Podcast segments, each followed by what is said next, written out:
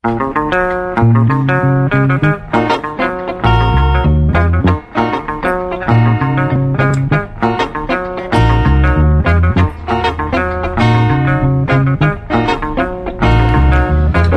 acá estamos de vuelta en la terraza de Junta, la gente mojando medialunas en el café con leche.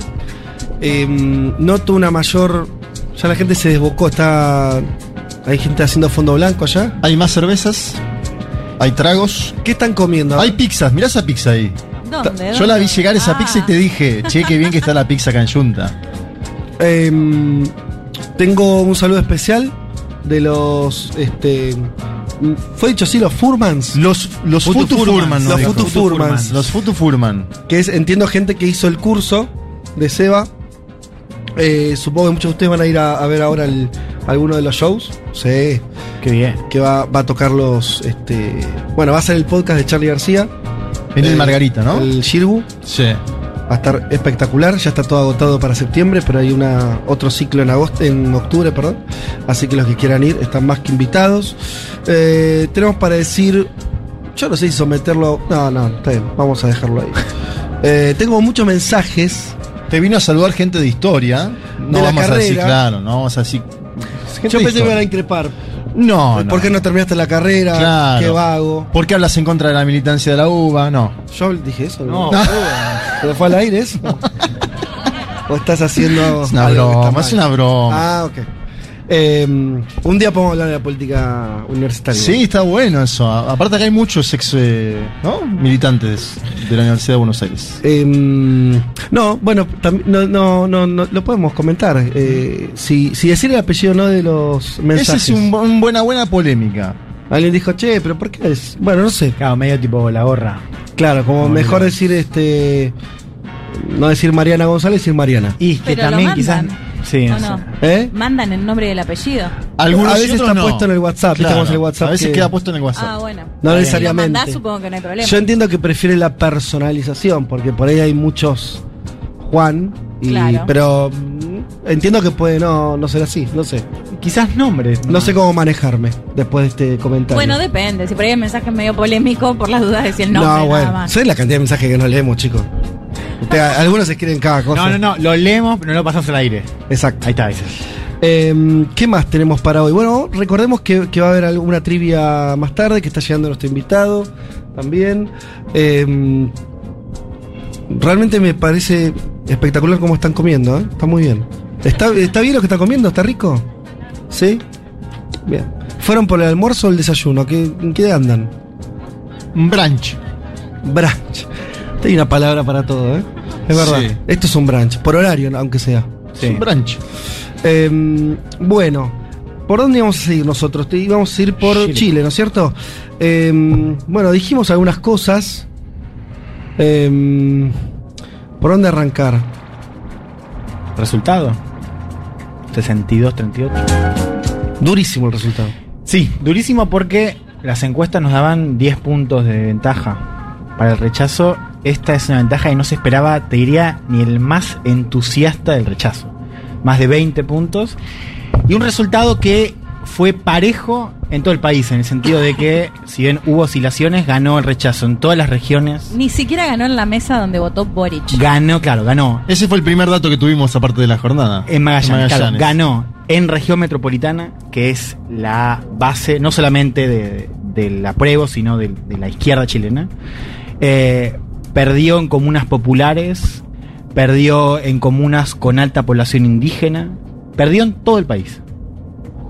Yo agrego ahí, si bien las encuestas no mencionaban la posibilidad de un triunfo tan abultado de quienes son adversos a la Constitución, sí había algunos datos que nos daban a entender que podía pasar algo así. Digo, la aceptación a Boric del 35%, la desaprobación a la Convención Constitucional del 57%, digo, si uno ve la desaprobación a la Convención 57 y después el 62, es bastante parecido. 35 de aceptación a Boric y 39 después de apruebo, es bastante parecido.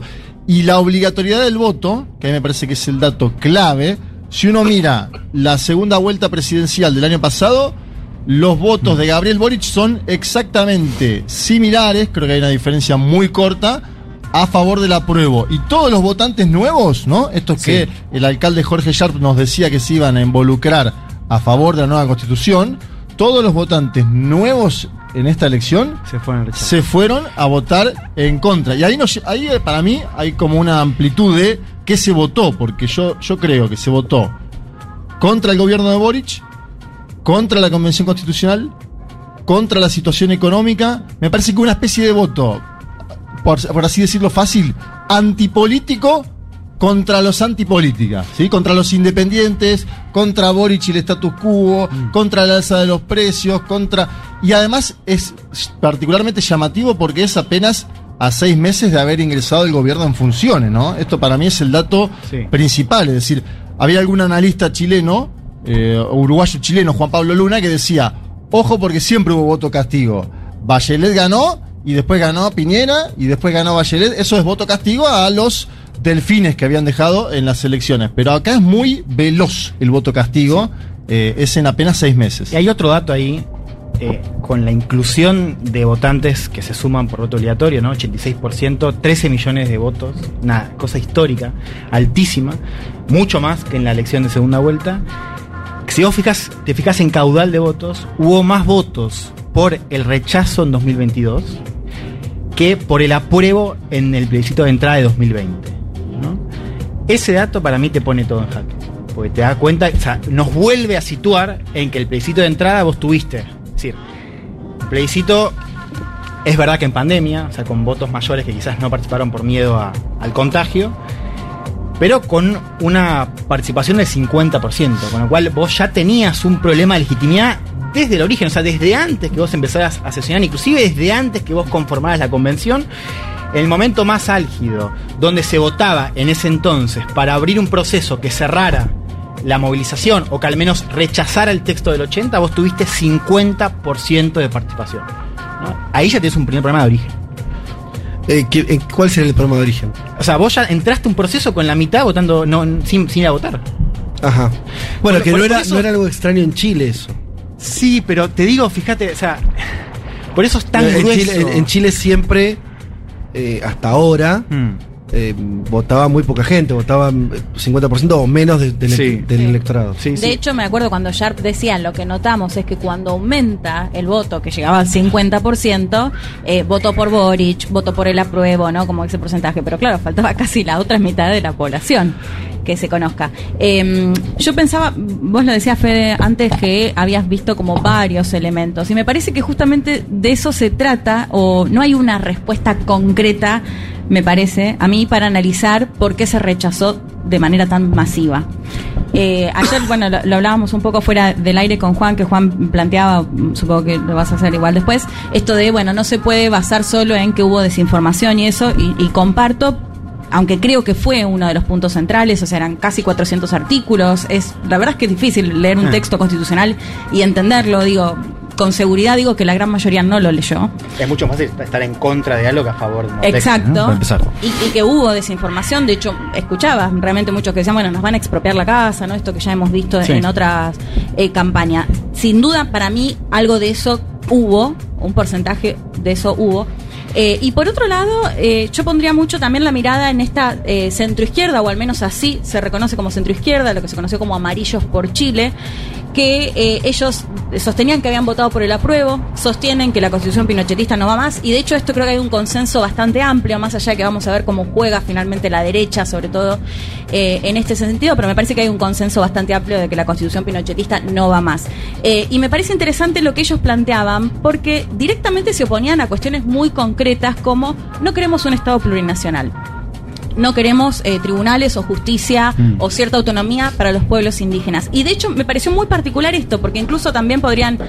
eh, yo pensaba, a ver, eh, claramente hay mucha coincidencia en la gran mayoría de los chilenos y chilenas que quieren que la salud sea universal, que la educación sea gratuita, que mejoren las jubilaciones.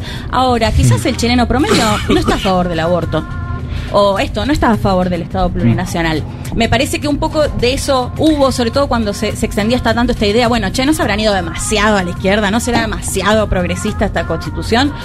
Creo que también algo de eso eh, fue parte, digamos, de, de este rechazo. Pero por otro lado, a mí me llamó la atención particularmente el tema con los pueblos indígenas.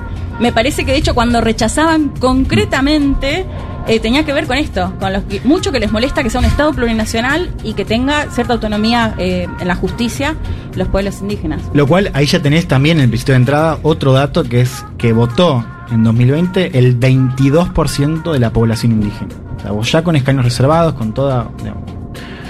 Con mucho énfasis en que esta votación iba a ser redactada de manera paritaria con inclusión de pueblos originarios, vos ya ahí tuviste menos de un cuarto de participación indígena. Con lo cual también era muy difícil saber qué pensaba o cómo iba a votar Hmm. esa población en comunas con alta población indígena. Em, hay una cosa que no sé, por ahí los que nos están viendo hoy concretamente en la terraza o escuchando, yo me, si- me sigo haciendo la pregunta de Sí.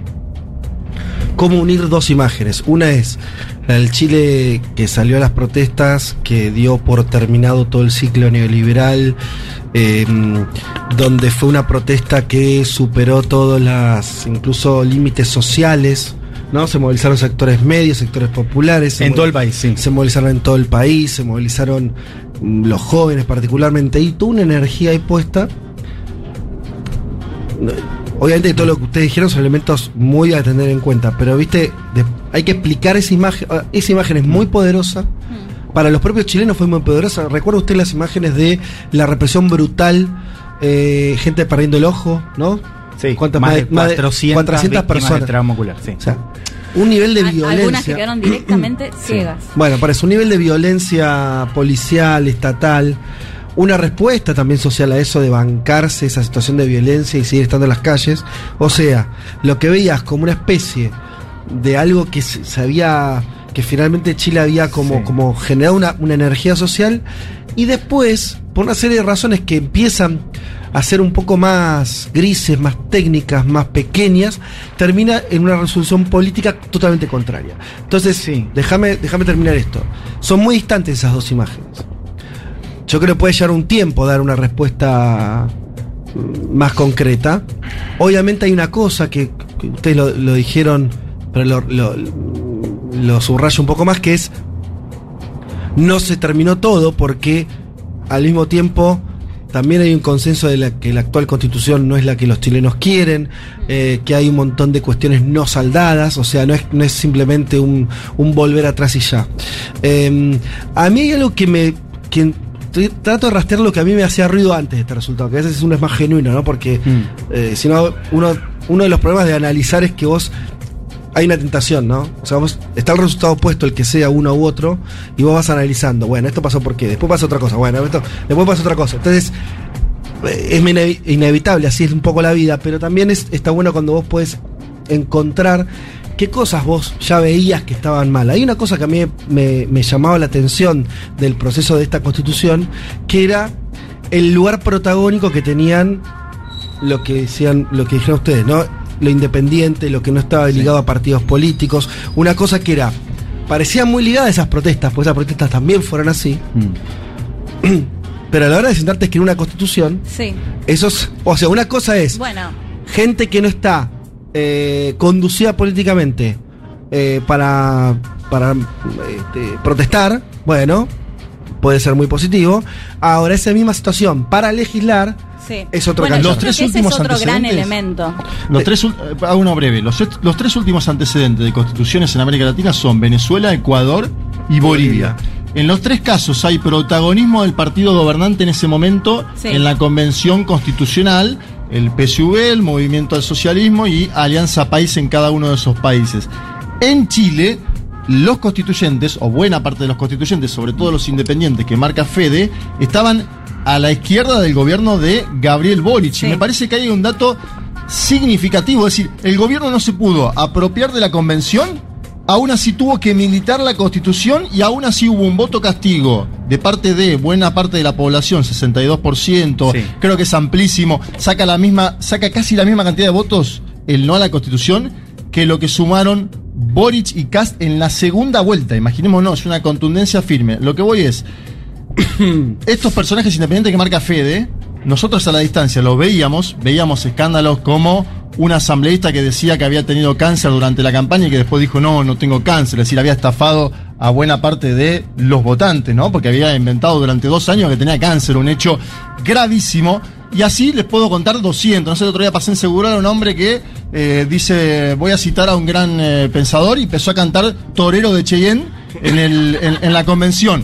Digo, a veces, cuando se busca desacralizar espacios Sí. eh, que, que existían como novedosos, y bueno, entre, entre hacer algo novedoso y hacer una performance de la Facultad de Ciencias Sociales o Filosofía y Letras, sin caerle a estas facultades porque provengo de ahí, eh, es, eh, es, es la verdad que es, es la verdad que es llamativo porque de ahí no se construye un poder que vos después estás en el sur de Chile y, y decís, che, esto, esta convención funciona Es así. que ahí diste en la tecla. Cuando hablas de Venezuela, de Bolivia, de Ecuador y sumemos Argentina. O sea, nosotros tenemos una manera de pensar la política que es de arriba hacia abajo. Todos esos procesos, inclusive a nivel de acá la constitución es. La política está pensada de arriba hacia abajo. Es un partido que conduce que tiene digo, legitimidad, que, que tiene una base ancha que le permite ejecutar ciertos cambios y además la política se piensa de esa manera.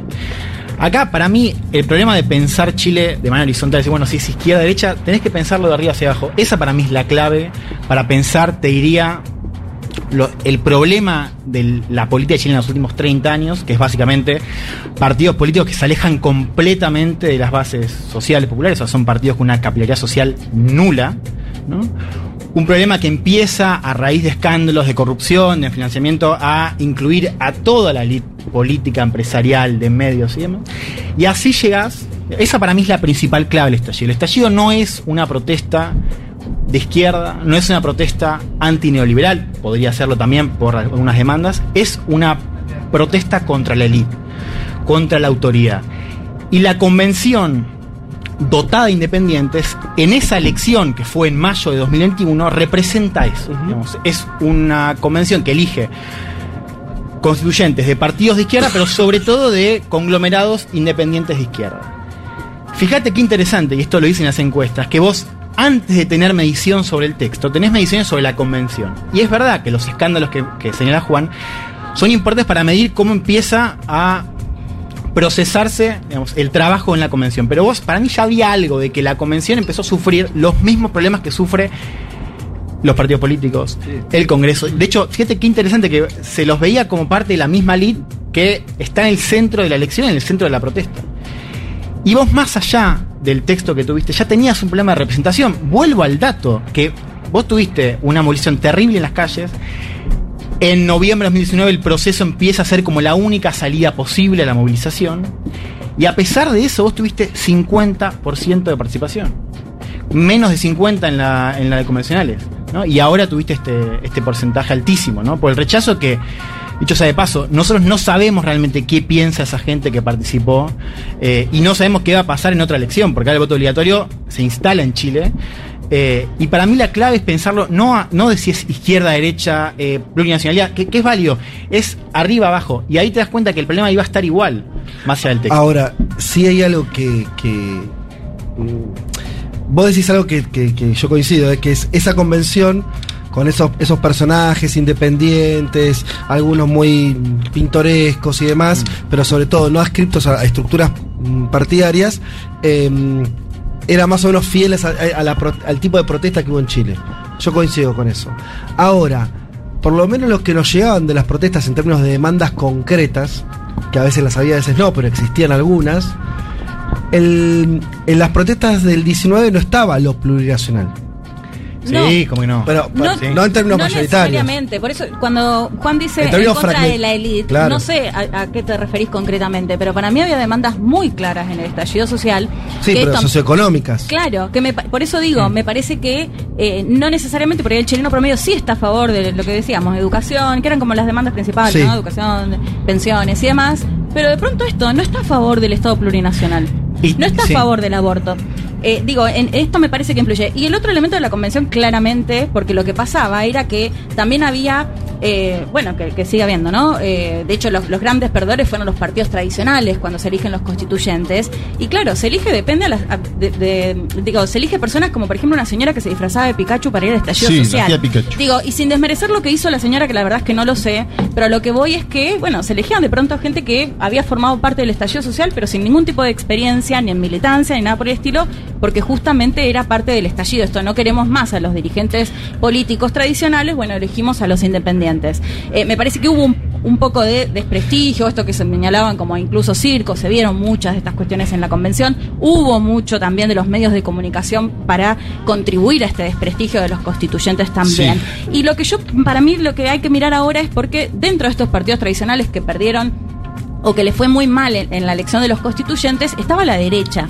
Y me parece que ahora eh, esto, si bien para mí yo no lo considero una victoria necesariamente de la derecha, porque no creo, de hecho, realmente que muchos de los que votaron rechazo sean o pertenezcan a, a la derecha, me parece que sí lo puede llegar a capitalizar ahora de acuerdo a cómo se dé este nuevo proceso constituyente. Porque si Y- ahora se da ya con los partidos Sí. tradicionales, bueno, Va a ser eh, otra cosa. Va a ser otra cosa, va a tener otro peso. Totalmente. Eh, les leo a ver si, qué les parece. A mí me- me- es un análisis que se acerca mucho a lo que dije y, y algunos dijimos acá, pero a ver si les parece o no, que es de eh, Paulina Bodanovi, que es del Partido Socialista. Sí. Dijo esto, aquí hubo una sobreinterpretación de los constituyentes de lo que eran las necesidades ciudadanas. Por ejemplo, había personas que provenían de los movimientos del agua, otros del animalismo, otros de los pueblos originarios. Y cada uno, cada uno hacía de esto la principal causa de la Constitución. Claro. Cuando finalmente la principal causa de la Constitución es regular las relaciones de poder y establecer una- un, un rayado de cancha, dice ella, ¿no? Sí. Un modelo de comportamiento eh, donde, donde hay que regirse.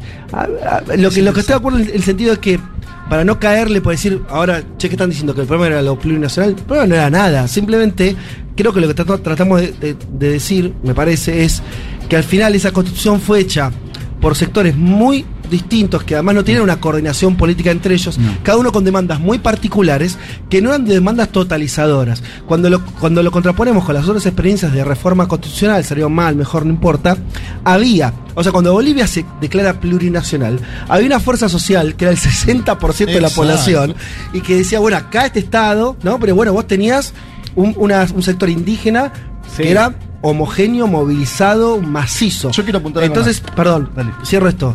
Me parece que hay una cosa acá de los. Yo lo pongo por ahí a ver, nos acerca a, a lo que dice Juan de arriba y abajo, me parece muy importante. A la idea de lo fragmentado. Como si hubiera una.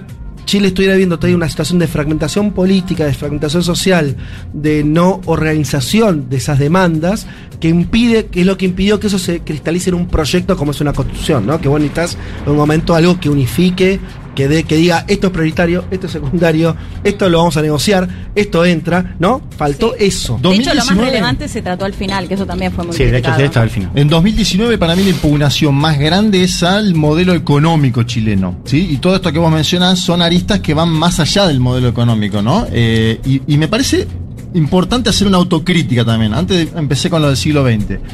A veces nosotros, y digo en general el periodismo, eh, por la lógica esta de clickbait, de armar una notita, de comentar algo, somos muy benévolos con procesos que pasan en otros países, casi por militancia política también, ¿no? Decimos, mirá qué proceso, el proceso más importante y de avanzada el que se da en Chile en este momento, porque va a ampliar.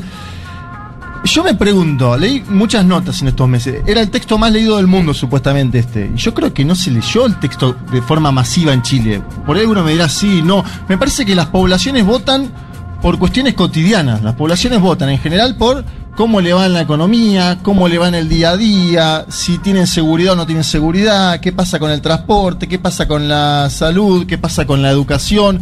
Eh, esto es algo que sucede así en todo el mundo. Digo, nosotros cuando vamos a votar acá, diputados o senadores, no estamos mirando el CV de Victoria Tolosa Paz. Votamos por un ordenamiento que tiene que ver con la guita, si nos va mejor o peor que antes, cómo le va a mi familia. Y yo descreo que en la, en la- incluso en estas votaciones tan particulares de una, de una constitución, que es un pilón, como lo decía Leti antes, ¿no? Es un pilón de... de- de- 11 de- capítulos, Bueno, más larga 11, del mundo. 11 capítulos, larguísimo, muy específico, como comentaba Fede. Ahí me parece que tampoco se valoró eso. Es decir, vos pones eh, a voluntad de la población un texto que es enormemente amplio, que puede avanzar en muchísimas cuestiones, pero que no es, no es el, minuto a minuto que está discutiendo esa población. Me parece que ahí hay que hacer, lo vuelvo a decir, una autocrítica, porque digo, a veces nosotros miramos desde lejos, obviamente, nosotros nos dedicamos a analizar otros países y lo tenemos que hacer. Pero a veces hay eh, cierta simplificación de los procesos, ¿no? Y de decir, ahora se viene la prueba, la mejor constitución del mundo. Si 62% de las y los chilenos le dijeron que no, no sé si era la mejor constitución del mundo, pero no era la mejor constitución para Chile en este momento. Me parece que ese es un dato. Bueno, eh, vamos redondeando. Eh, está ya Mario Santucho que se va a sumar a, a esta mesa a conversar con nosotros.